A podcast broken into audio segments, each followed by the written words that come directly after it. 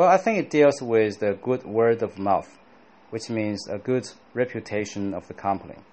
So if the company has a very quick response when they have the after sales service, uh, the, the customers will have no problem, feel like uh, less pressured. So they will have a very good impression about the company. Uh, so they'll know that even they have some technical problems, they can be solved uh, ASAP. Otherwise, uh, it actually can be a negative thing for the company because they can tell other people. First of all, they, they will not purchase the similar uh, maybe uh, products in the future, and they even will probably uh, go to the media to expose this kind of problem, uh, which will cause a negative influence to the brand's image.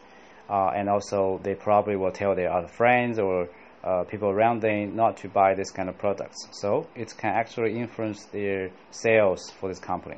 And the, on the on the other hand, if you do this in a in the right way, deal with it the right way, uh, it actually will bring you more customers in the future.